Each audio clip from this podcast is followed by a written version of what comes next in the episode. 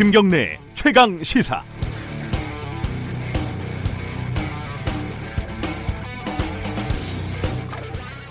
어제 낮에 잠깐 책상에 기대서 졸았는데 자고 일어나서 핸드폰을 보니까 각종 단톡방에 수많은 글이 올라와 있더군요. 어, 조국 장관이 사퇴했다는 속보 링크와 함께요. 저는 꿈인 줄 알았습니다. 두 달여에 걸친 이른바 조국 대전은 이렇게 마무리가 됐습니다.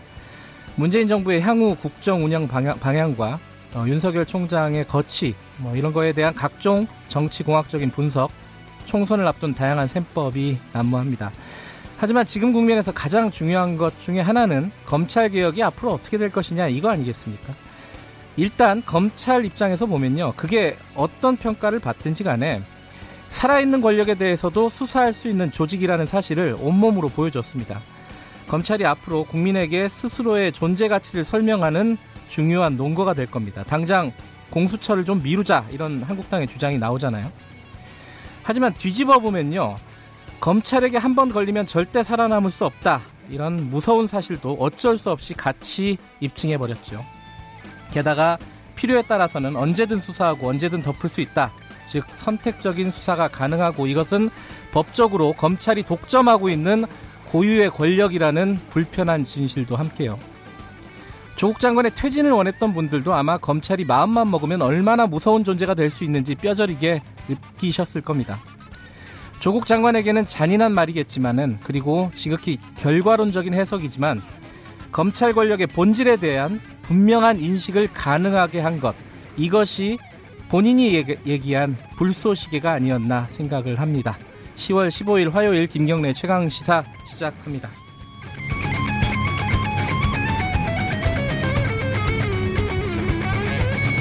김경래 최강시사는 유튜브 라이브로도 함께하고 계십니다. 문자 참여 기다리고요. 샵 구칠삼공으로 보내주시면 됩니다. 짧은 문자는 오십 원, 긴 문자는 백 원 들어갑니다. 스마트폰 애플리케이션 콩 이용하시면 무료로 참여하실 수 있습니다. 뉴스가 굉장히 많습니다. 주요 뉴스 브리핑 시작하겠습니다. 고발뉴스 민동기 기자 나와 있습니다. 안녕하세요. 안녕하십니까. 어, 조국 장관 사퇴 소식부터 좀 정리를 해보죠. 지난달 구일 취임을 했는데요. 네. 삼십오일 만에 사퇴를 했습니다. 네. 검찰개혁안을 어제 직접 발표하고 세 시간 만에 사의를 표명을 했는데요.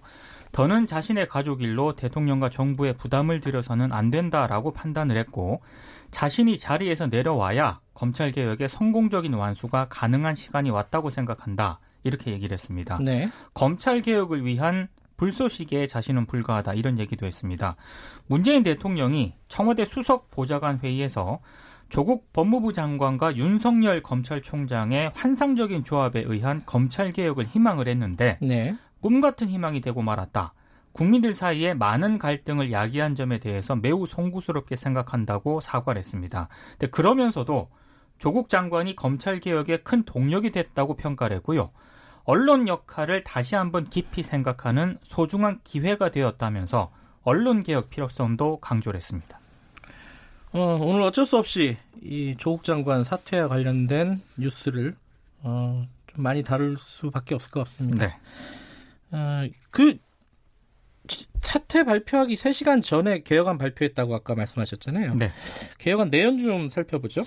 오늘 그 개혁안이 국무회의에 상정이 돼서 의결 네. 절차를 밟거든요. 네. 직접 수사 상황을 대검찰청뿐만이 아니라 관할 고등검사장에게도 보고하는 그런 내용도 포함이 됐고요. 네. 검찰 공무원의 비위가 발생을 하면 이 법무부 장관에게 의무적으로 보고를 하고, 검찰에 대한 법무부의 일 차 감찰권을 확대하도록 법무부 훈령도 개정을 하기로 했습니다. 네. 심야 조사와 부당한 별건 수사 등 검찰의 잘못된 수사 관행으로 지목돼 왔던 행위들도 법무부령으로 제정을 해서 바꾸기로 했는데요.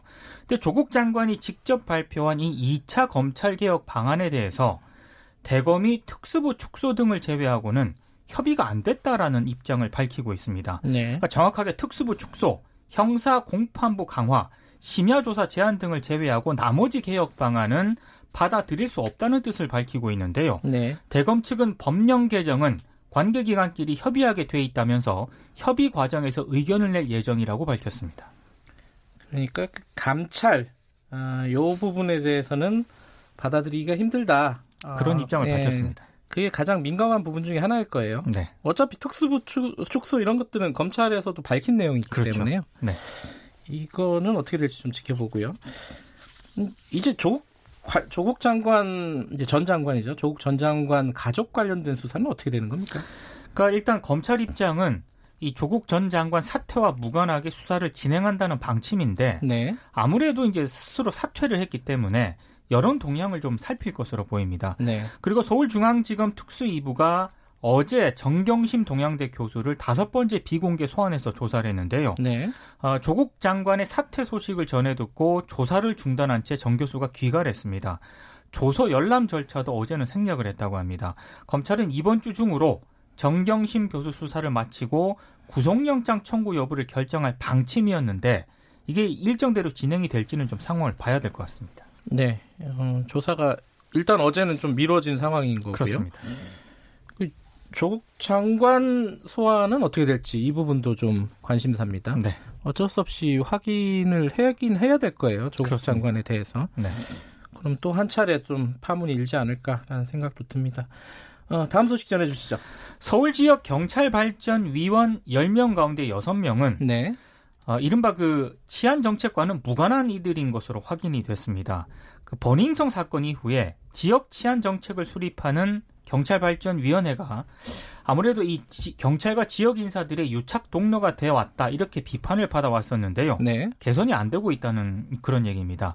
국회 행정안전위원회 소속인 무소속 정인화 의원이 서울시내 경찰서 경찰발전위원 구성 현황을 분석을 했거든요. 네. 일선 경찰서 스물여덟 곳에 위촉된 경찰발전위원 가운데 오십구 점 이 퍼센트가 지역사회 유력 인사들인 것으로 확인이 됐습니다. 이른바 유지들이죠. 유지들. 그렇습니다. 예. 그 경찰의 경찰발전위원 명단이 원래 비공개였거든요. 네. 근데 버닝썬 사건 이후에 경찰청이 인적 구성 정보 일부를 공개를 하라 이렇게 결정을 했습니다. 네. 근데 서울시내 경찰서 서른한 곳 가운데 구로, 송파, 성동경찰서는 준비 중이라는 이유로 아직 정보를 공개하지 않고 있고요. 이게 준비가 많이 필요한 건가요? 별로 준비할 게 없는 것 같은데. 명단 공개하는 거잖아요. 그렇습니다. 예. 근데 명단 공개된 그 경찰서 현황을 보니까 네. 쏠림 현상도 굉장히 심각했습니다. 어떤 쏠림이죠?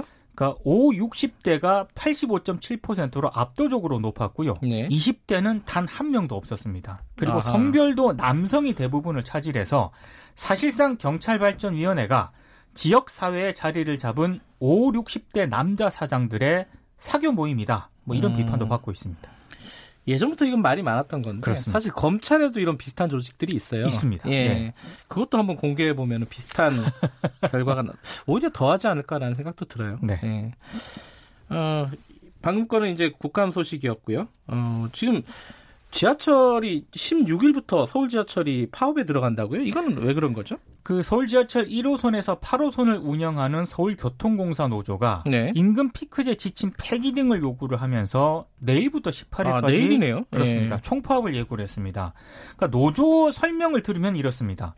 행정안전부가 이천십육 년 일월 임금 피크제 운영 지침을 통보를 하거든요. 네. 근데 이 지침에 따르면 서울교통공사 등 지방공기업은 신규 채용 목표 인원을 별도 정원으로 관리를 하게 되고요. 네. 이들의 인건비를 임금 피크제를 통해서 절감된 재원으로 충당을 해야 한다고 합니다. 그런데 문제는 시간이 지날수록 임금 피크제로 마련된 재원은 줄어들게 되고 신규 채용자에게 들어가는 인건비가 커지고 있다는 그런 점인데요. 올해 임금 피크제로 절감된 인건비가 백오십오 억 정도 되는데 감당해야 할 신규 채용 인건비는 백구십팔 억을 넘는다는 게 노조의 주장입니다. 그러니까 노조는 이 밖에도 안전인력 충원이라든가 사 조 이 교대제 근무 형태 확정 이런 것들을 요구를 하고 있거든요. 네. 노사가 오늘 본 교섭에서 막바지 합의 타결을 시도할 예정인데 상황을 좀 봐야 될 것 같습니다. 어, 내일 총파업이 진행이 될지 말지는 오늘 어, 협상에서 결정이 된다. 그렇습니다. 이런 말씀이시고요. 어, 국감 소식 하나만 더 알아보죠. 박양춘 티센크루프 엘리베이터 코리아 대표가 사퇴 의사를 밝혔습니다. 네. 그 하청 노동자가 잇따라 사망을 하면서 도마에 좀 올랐었는데요. 네. 지난 십일 일 그 잇따라 사망한 그 노동자 사망 사고와 관련해서 국회 환경노동위원회 국정감사의 증인으로 출석을 했거든요. 네. 근데 이 자리에서 또 사고가 발생을 하면 대표이사 자리를 사퇴하겠다 이렇게 밝힌 아, 것으로 전해졌습니다. 본인이 약속을 했던 부분이네요. 근데 예. 국감 다음 날 바로 이제 또 하청 노동자가 예, 사망... 어제 이 소식 전해주셨잖아요. 그렇습니다. 예. 그래서 이제 사퇴 의사를 밝힌 것으로 보이는데요. 네. 티센크루프 측은 현재 내부적으로 조사팀을 꾸려서 사고 원인 파악에 주력하고 있다고 밝혔고요. 네. 전국 모든 현장의 설치 작업을 중단을 시키고 안전 점검을 강화할 예정이라고 밝혔습니다. 예, 하나만 더 알아보죠. 그 가수 겸 배우 설리가 어제 자택에서 숨진 채 발견이 됐는데요. 네. 매니저가 발견해서 신고를 했습니다.